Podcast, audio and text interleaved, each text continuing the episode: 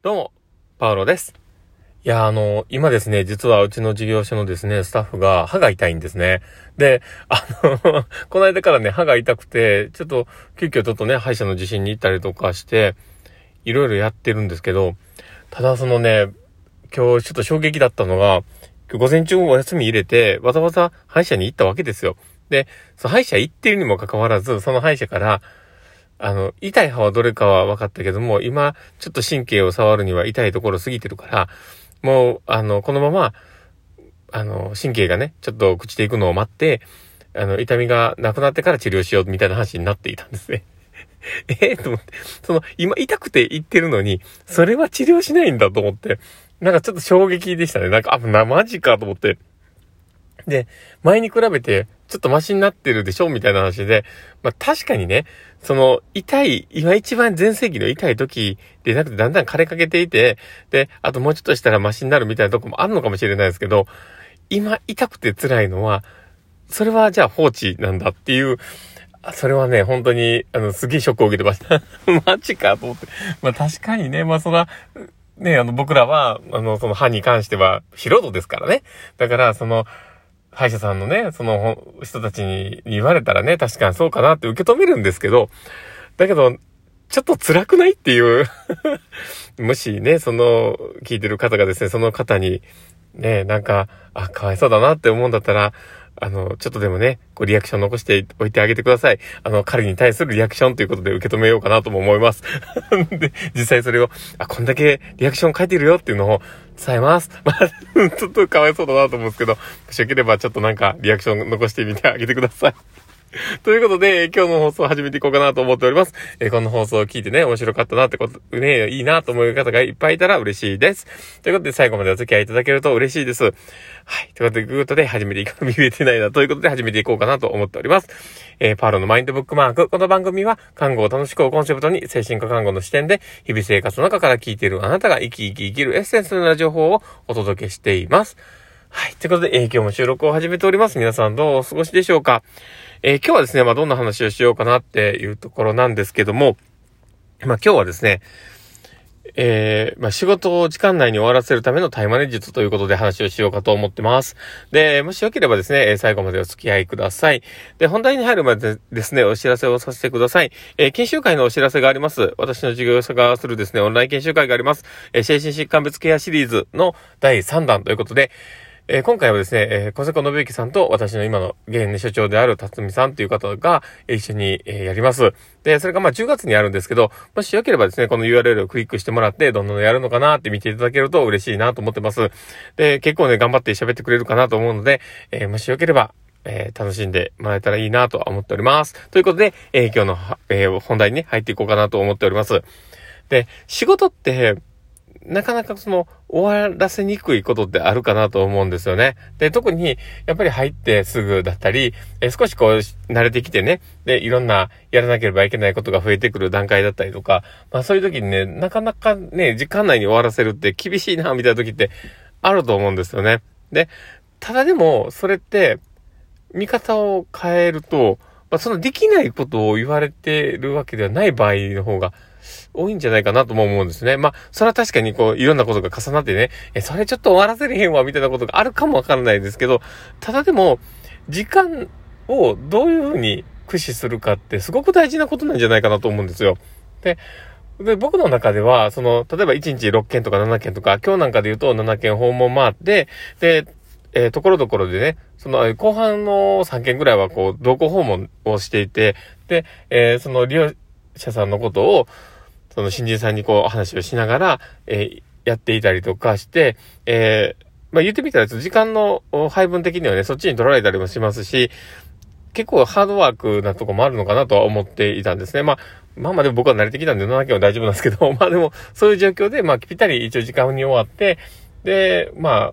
あ、あの、やらなあかんことも終わったかなっていうところもあるんですけど、ただでもそれって、あの、どういうことが僕たち、僕の中のね、努力であったのかということもちょっと話してみようかなと思ってます。で、この考え方自体がみんなに当てはめるわけではないとは思うんですけど、まあ、ちょっとでもね、参考になればなと思うんですね。で、えー、僕らは訪問で回っているとですね、一件だいたい、えー、30分から40分ぐらい、あの、訪問で時間を使います。で、えー、その後、こう、次の訪問に移動するっていうところで、えー、プラス30分とか、時間の、このね、えー、間を空けて、次の訪問予定を入れてるんですね。だから、だいたいその、まあ、あの、移動時間とかを含めると、時間の割合、えー、使える時間っていうのが、いかにこう移動の時間を短縮できるかも大事なんですけど、えー、こう使える時間をね、考えていくと、だいたいまあ15分とか、え、まあ10分とか、まあ場合によって5分ぐらいの時間の時あると思うんですけど、ただその、大枠で見た時に、そういう、えー、まあ、流れっていうのは大事にしなきゃいけないんで、だから、見方としてはマクロとミクロっていう視点で見る必要があるんですよ。だから、大きな枠組みの中の、えー、移動時間、あのー、例えばルート、ね、その、訪問に回る、え順番っていうね、まあ、そこら辺のところのルートをどんだけ、え考えていくのか。で、そこでね、あの、近いところを寄せて、え少しでもこう、何かできる時間を作るかっていうこともすごく大事だと思うんですね。で、そういった大きい目線で見るマクロの目線っていうところと、あとは、その時間をどれだけうまく使えるかってことを考える、こう、ミクロの視点が大事だと思うんです。で、その時に、例えば、えー、ご訪問から訪問までの間の時間でね、移動で20分かかって、えー、次のね、訪問の5分前ぐらいに近くのコンビニに着いちゃったとかなった時に、じゃあその5分の時間で何するかなんですよね。で、その時に、大事なのは、その、今やっている、その、やらなければいけないことの中の優先順位だったりとか、考えることと、この5分っていう時間に何が当てはまるかっていうのを瞬時に考える必要があると思うんですよ。だから、例えば僕だ、僕とかであれば、え訪問の場で記録を結構書いてるので、だから、あの、残り5分の時間で、まあ、それが少しね、1、2分オーバーしてもいいから、まずここで、その1件の記録を書いてしまおうと思って、パーって書いちゃうんですね。で、で、これで書いて、で、少し1、2分遅れで入ったとしても、次の訪問までの間の時間で、えー、また同じように移動してね、5分空いたとしたら、そこで、また次の、えー、そのね、行ったと先の、こう、訪問の記録を書けば、それで、えー、やらなければいけない仕事は終わっていくんですよね。で、これを、例えば他の、えー、ことにこう、時間を当てて、えまとめて、え2件3件溜まってきたときに、その時のことを思い出して書くって、そう、なかなか大変なんですよね。で、例えば30分時間を作れたってなったとしても、僕はそこでね、あの、今まで言ってた、その、まあ、3件分とかであれば、えー、そこをこう、そこの時間にね、終わらせるような自信ってあんまりないんですよね。どっちかというとその間、その間で、パッパッパッと終わらせていく方が僕の中で優先順位は高いんですよね。で、そうやって組み立てながら、で、いかに自分が、こう、あの、今やっておかなければいけないことをやれるかっていう。で、他のね、あの得意なものがある人にとっては、例えば電話連絡とかが得意で、その5分あれば、電話連絡を組み立てて、えー、あのーまあ、そういうね、連絡用の記録も書けるっていう人がいたら、それを優先してもいいとは思うんですよ。その5分の使い方としてね。でも僕は、どっちかというと、訪問記録をパパパッと終わらせて、えー、電話連絡とかそういったことをやるときに、事前準備をやっぱりしたいし、で、その、なんて言おうかなっていうことも組み立てて、えー、綺麗に伝えれるように、えー、考えたいなって思うので、どちらかというと、その電話連絡の時間は、幅を取りたいんですよね。だからそういったことを考えると、優先順位的にちょっと時間を取れるタイミングでやろうって、こう後回しになるんですよね。で、そういう組み立てをやって、えー、こう、その、の余ってる時間とかに当てはめれるものをちゃんと作っていく。で、僕なんかで言うと、その、例えば5分を、えー、集まったら、えー、まあ、ね、15分ぐらい時間取れるじゃんか、とかって言うって言われても、その15分の間に、えー、電話連絡のことをまとめてとか、その5分の間でまとめて、次の5分でこれをやってとか、全然僕効率的じゃないと思うんですよね。だから、その、空き時間に合ったものを選んで、ク,、えー、クリアしていく。で、できれば、早く終わるものを、早めにこう組み立てていく。それって本当に大事なことかなと思うんですよ。仕事を残さないためにね。で、そういう、あの、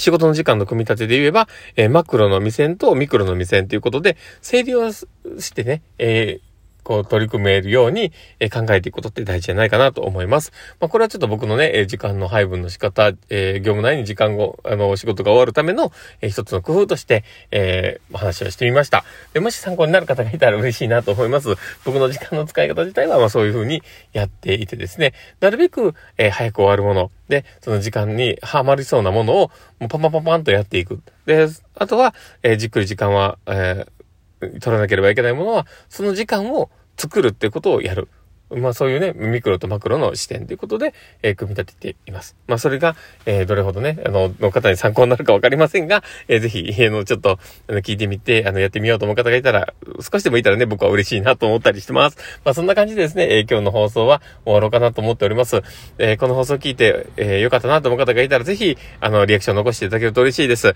あの、ラジオトークでね、聞かれてる方にとってはですね、あの、フェイスマークとかハートマークとかネギとか、リアクション残せるようになってると思います。もしよければ、えー、いっぱいい、リアクション残していただけると、えー、パウロさんは明日からの活力になりますので、もう本当に喜びます。で、あの、もし今回のね、これで、いっぱいリアクション残してもらったら、あ、あの、その方に、そのね、歯の、歯医者、歯の痛い、その人に、あ、こんだけ応援してくれてるよっていうことを伝えようとは思っております。まあ、そんな感じでですね、今日の放送は終わろうかなと思っております。えー、この放送を聞いたあなたがですね、明日も素敵な一日になりますようにってところで、ではまた